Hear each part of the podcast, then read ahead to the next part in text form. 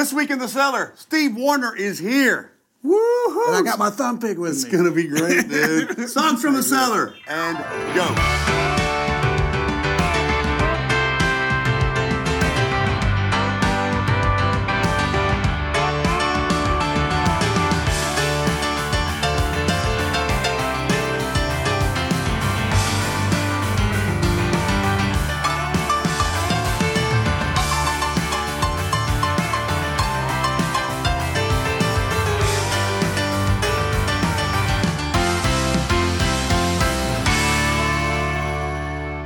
Welcome to Songs from the Cellar. Today, one of my favorites, seriously, one of my favorites ever. Steve Wariner is here today. Oh, thanks, Phil. I love Steve. I mean, he's not just the nicest guy, but probably one of the most talented guys I've ever met. Oh, man. I mean, I'm glad to be in the cellar today. This is awesome, man. This is really great. This is pretty good. I've been looking forward to it. You know, we've known each other a long time, and I tell you, yes, I mean, I was thinking back to some of the days we were talking about. I think the first time I ever met you was at Fanfare. An old Fanfare. Old Fanfare. Yeah, I mean, we used to have the MCA parties back in MCA and the Arista parties and I guess Capitol back then. Yeah, it was so fun those days. You know, and I liked it when they had it at the old fairgrounds. Yeah. I'm so old, I remember they had it at the Municipal Auditorium first. Yeah, we were just talking about that. I was a kid.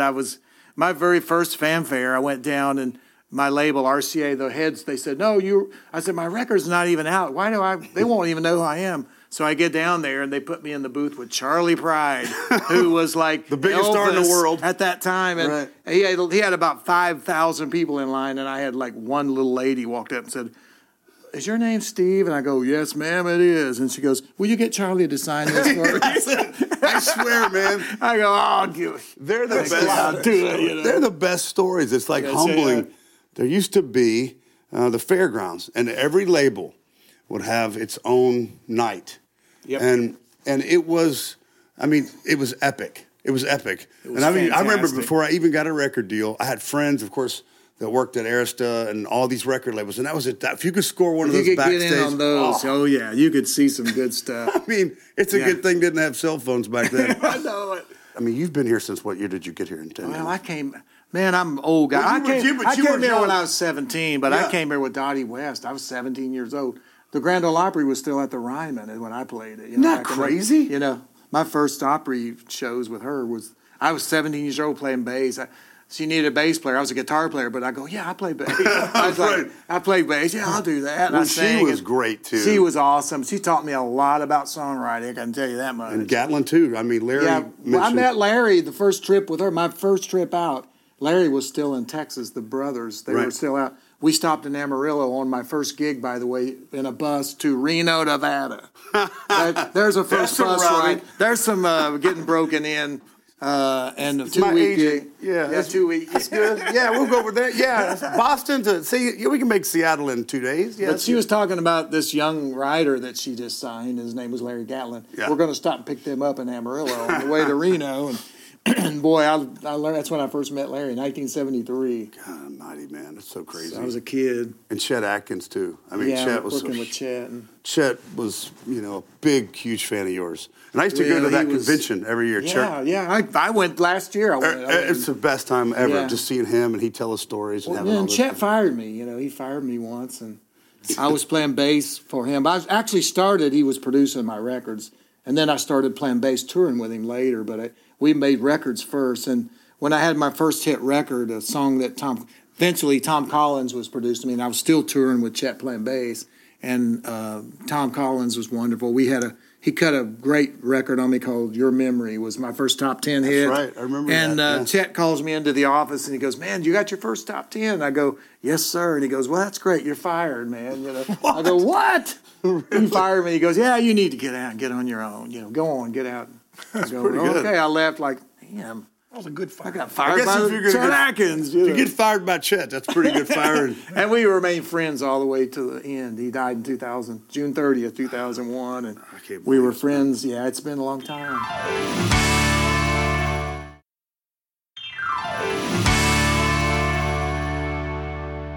Because you've worked with all the guys, same guy. You know, Tim DuBois signed me, of course. Yeah, he did. Joe, I worked with Joe at RCA. And Joe. And you were at MCA with Tony. Yeah, Tony Brown. And Yeah, lucky to some of the folks we got to work with. I mean, you know, Chet Atkins, and you know, I remember my first sessions watching Chet. You know, I was a kid, and he'd walk into the studio with a suit and tie on, and everybody'd gather around him like it was a like it was a laboratory almost. You know, they were like Pied Piper following him. It was something to behold. My first stuff I did with him was at Studio B. Oh, right on. I only cut one thing at Studio B, but then everything else was at RCA. But yeah, really cool to be in RCA Studio B cutting stuff. You know, thinking back on that. Legendary, man. Oh my gosh, it was so with Chet, you know, and. He says, play me something of mine. I hear you're a guitar player. On the talk back, he goes, play me one of my songs. And I'm like, holy. Did he really? Yeah. I want to hear you play guitar. Play one of my songs. Like, oh, no, he's not going to make me play. How would you like that? That's not nerve-wracking. I played Windy and Warm. I think I went like, I was kind of like, yeah, but I went. Oh, yeah.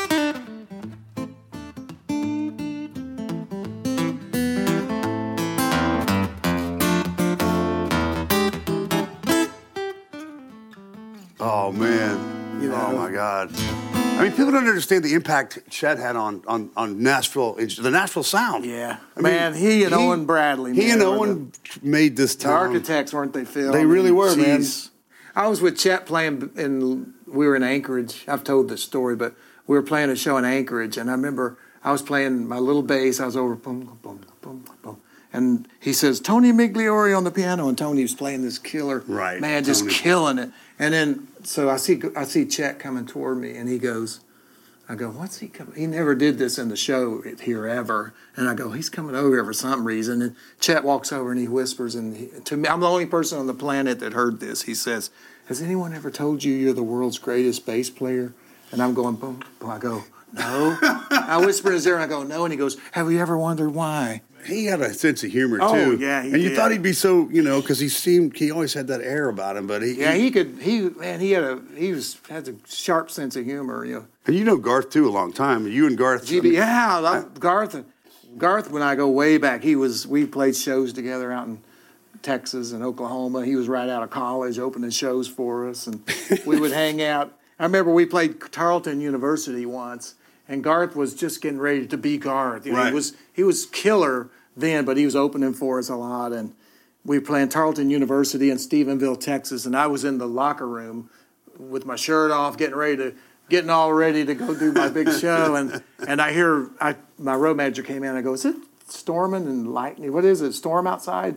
I'm hearing all this noise. And he goes, oh no, it's great weather outside. That's Garth, the opening act, Garth Brooks. He's killing them. I went, uh-oh. Garth has been a dear friend for a long time. What a sweet, sweet guy, and one of my best friends. Yeah, the musicians, the Hall of Fame. Yeah, so I'm a big shot. I'm a big shot. You are one of them guys. One of those guys. But I called Garth reluctantly. I thought, well, is he? He's busy. He's doing. Yeah. He's so busy. And he goes, I'll be there. Yeah.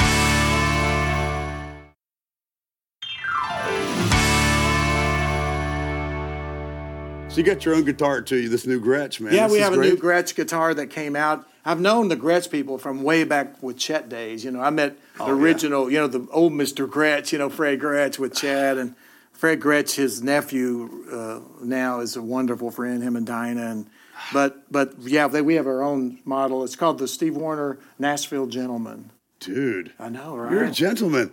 You always were a gentleman. I like you got to play something cool. Play that little. Oh. You were just jamming on something fun. I was doing a. You mean just picking or? I was doing that 48 Ford. I love it. You want to hear? Yes. I went out to Jim Rushing's house one morning to write. Love Jim. He's the professor, and there was an old 48 Ford pickup truck sitting there. When I pulled up, and I just flipped over this old beat up, and I go, "What?" He walked out, and I set my guitar down. I was walking around this truck, and he said, I go, what's the story on this truck? It wasn't here before last time I rode here. He goes, that was my Uncle Bill's. He just passed away in New Mexico. And he said, I got his truck. And I was kind of his only son, really.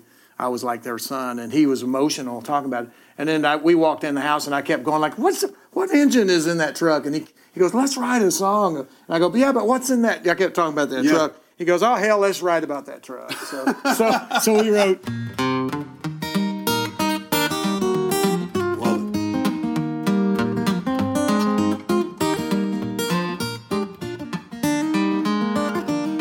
got a window busted, scraped and rusted, but it's beautiful to me. And when its flathead roared, those running boards saw miles of history. I see the gun rack and hear the crack of my old pump 22.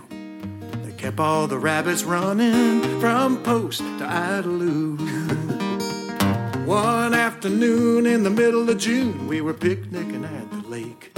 We were watching a couple of teenage boys tempt the hands of fate. When one went down, Daddy quickly found his rope inside the door. That boy got a second chance at life in the bed of our '48 Ford. Now when the Sunday morning sun came up, that pickup truck would roll. Mama said that that old preacher's words was medicine for our soul. I was with my dad when he got it, now he's gone to his reward. But he left 2 tons of memories in the shape of a '48 Ford. Nice, man.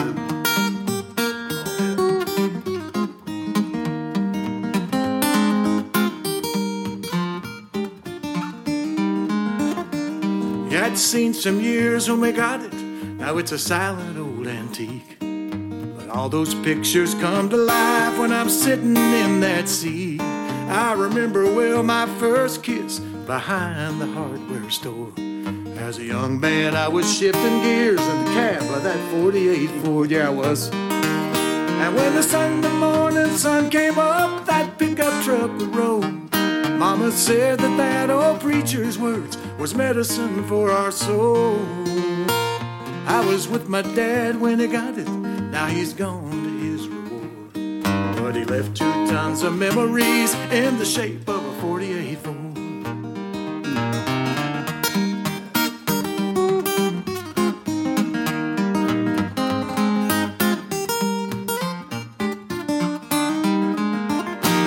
Love it, man. Oh my God.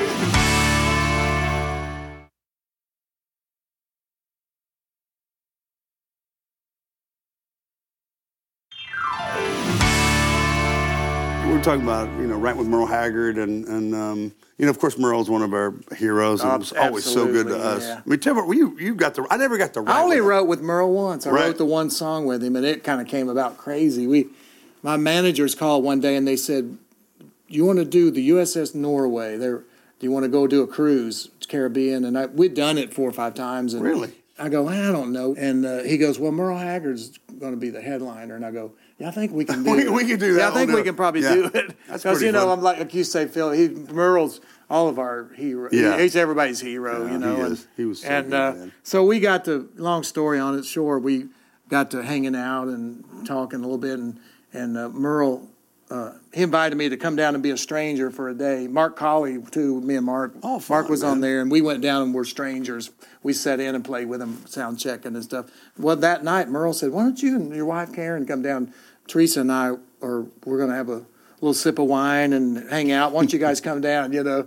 And so we go down. I go, "Heck yeah, I'm there." So I go down, and Merle's guitar's there. And so Merle says, "Well, play us something, man." And so I pick it up, and he goes, "Do me something that you've written lately." And so I just had, this is not me bragging, it's me just saying, at the time there was a song that I'd written with Bill Anderson that was a hit for Brian White. It was called "One Small Miracle." Oh, yeah. And Brian killed it. It was a really good record. So I played that, and Merle said, "Ooh, I like that." He goes, "Do something else. What are you working on?" And I said, "Well, I got something that I got started. I don't know where to take it, but I was hoping," I'm going like, please say, "Do it for me." And he goes, "Well, why don't you do it for me?" And I went, "Oh." And then I played it, and I thought, what's he going to say? And I played it, and he goes, "I like that." He goes, "You don't have a rest of it?" And I go, "No, I don't know where to." I had like half of it. And he goes, "Well, play it for me again." I went, "I'm writing a song with Merle Haggard here." Dude. Know? And so I grabbed some paper and pencil, and we wrote it, and I cut it. I kind of put it on a shelf. Didn't do much with it. I sent it to him, and he liked it when I did a little demo. But then I was doing a record. When he died, I was doing a new record all over the map, and so I thought, well, I'm going to do this. I need to do it because Merle passed. And so anyway, I'll do it for you. Yes, do it. Yeah, let's do it, yeah. I'd love it. It's called "When I Still Mattered to You." This is in T. We were so young, crazy and free. The universe was ours. We had it all, you and me. favorite place of all was in each other's arms. Yeah, those were the days when you were my girl, the love of my life, you were my whole world. That was when I still mattered.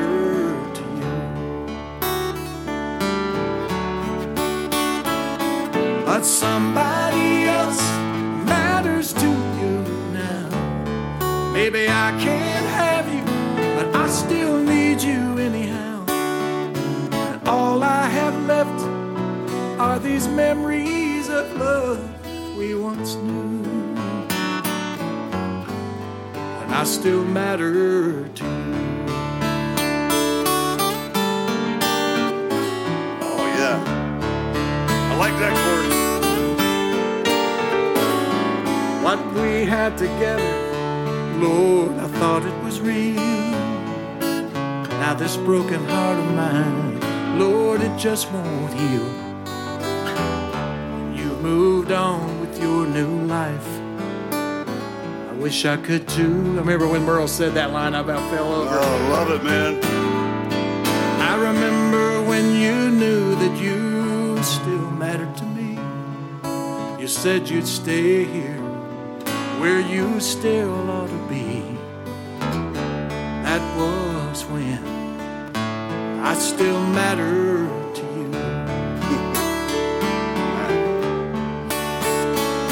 you. But somebody else matters to you now.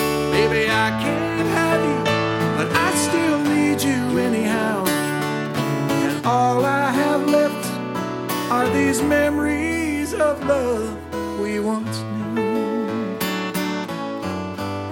When I still matter to you. No tag. Oh man, that's awesome.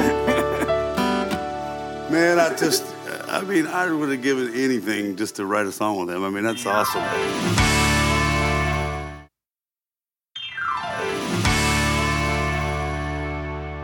All right, let's just rip into something. Here we go. Yeah. It's embarrassing to play this room. They call me the breeze. Keep blowing down the road. Yeah, they call me the breeze. I keep blowing down the road. I ain't got me nobody, I don't carry me no load. All right, sing with your dog here. Ain't no change in the weather, ain't no changes in me. Ain't no change in the weather, ain't no changes in me. Well, I ain't high from nobody, nobody's hiding from me. Except Steve Wariner. Here we go, baby, here we go.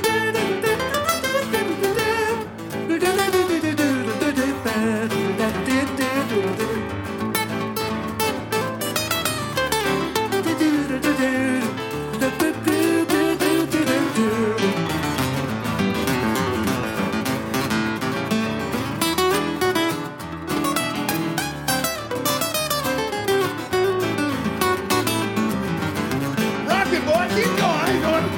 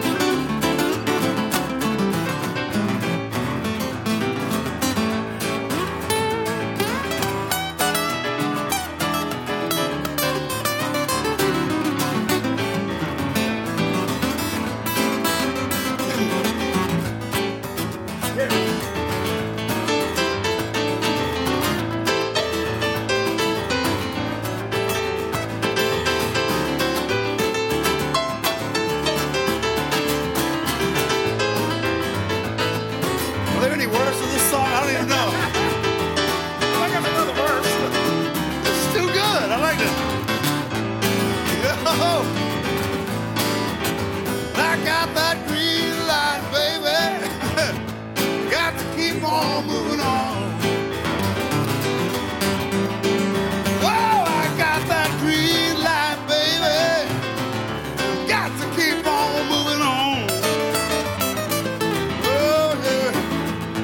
I might go to California. Might go to Georgia. I don't know. I'm a breeze, baby. They want us. Thank you, Jerry Reed. That's it.